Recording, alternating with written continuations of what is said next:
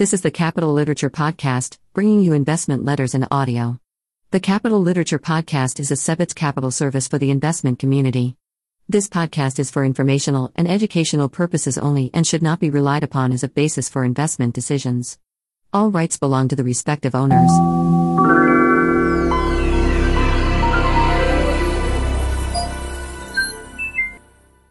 Bernzott Capital Advisors, fourth quarter, 2021.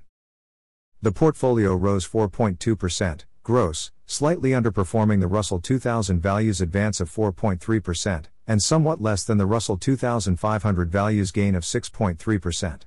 Industrials, the sector with the largest allocation at 35.2% of the portfolio, was the largest positive contributor to returns led by capital goods holdings. Two other sectors with sizable allocations consumer discretionary, 18.5% weighting, and information technology, 13.5%, also contributed positively. One stock gained following its announced acquisition at a premium. Avoiding weakness in healthcare also helped performance. Detracting from relative performance were a few weak holdings. A software stock, discussed below, marred otherwise solid performance in the information technology sector, which exhibited good stock selection nonetheless. The portfolio holds no utilities or real estate, which together comprise 15% of the Russell 2000 value. Both sectors performed well for the quarter and their emission weighed on the portfolio's relative performance. We started and ended the quarter with 31 positions. The portfolio had a weighted average discount to fair value of 25% and a $3.4 billion weighted average market cap. WillScot Mobile Mini, WSC. This modular and portable storage space company posted strong earnings with strong growth in rental rates as it increases penetration of value added products and services such as units equipped with HVAC, Ethernet ports, and plumbing. The company is executing well on the Mobile Mini merger. Cash flow generation continues to be a notable positive. Hillenbrand, hi.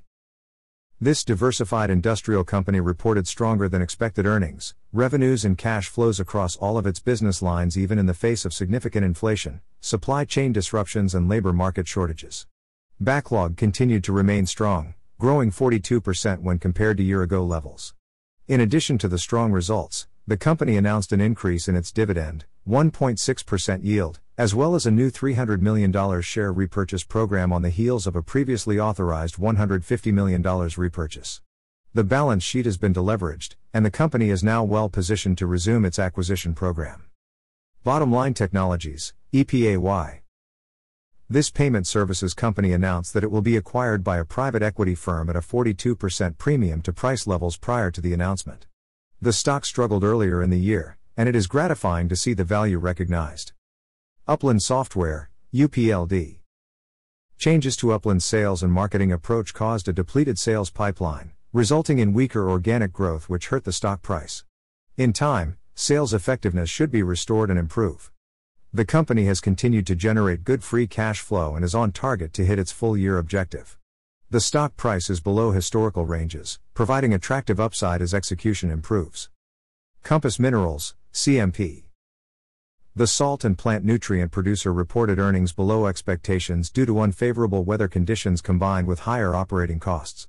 Additionally, the company announced a reduction in its quarterly dividend as they refocus capital on growing battery grade lithium assets. Despite the disappointing results, we continue to view this stock as attractive based on its asset base, strong cash flow characteristics, and the potential opportunity to unlock value with the lithium assets. James River, Jr. The stock fell after charges in its reinsurance unit weighed on sentiment, especially following earlier challenges in its high profile rideshare exposure, which have subsequently been resolved.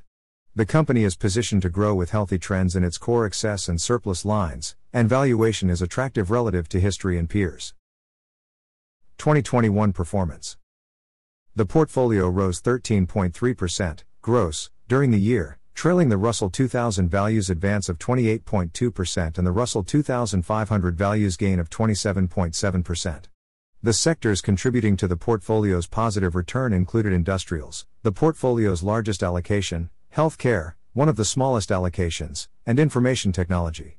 Relative to the Russell 2000 value, Virtually all of the shortfall for the year occurred in 1H amid market drivers adverse to our investment approach. High quality companies performed poorly in comparison to those with no profits or poor returns on capital. Also, Highly shorted stocks and meme stocks shot higher, we don't own those. This quality dynamic waned as the year progressed, and high quality once again supported good relative performance. Separately, the portfolio benefited from five announced acquisitions at premiums during the year. WillScot Mobile Mini, WSC. See above. Inovalon, INOV.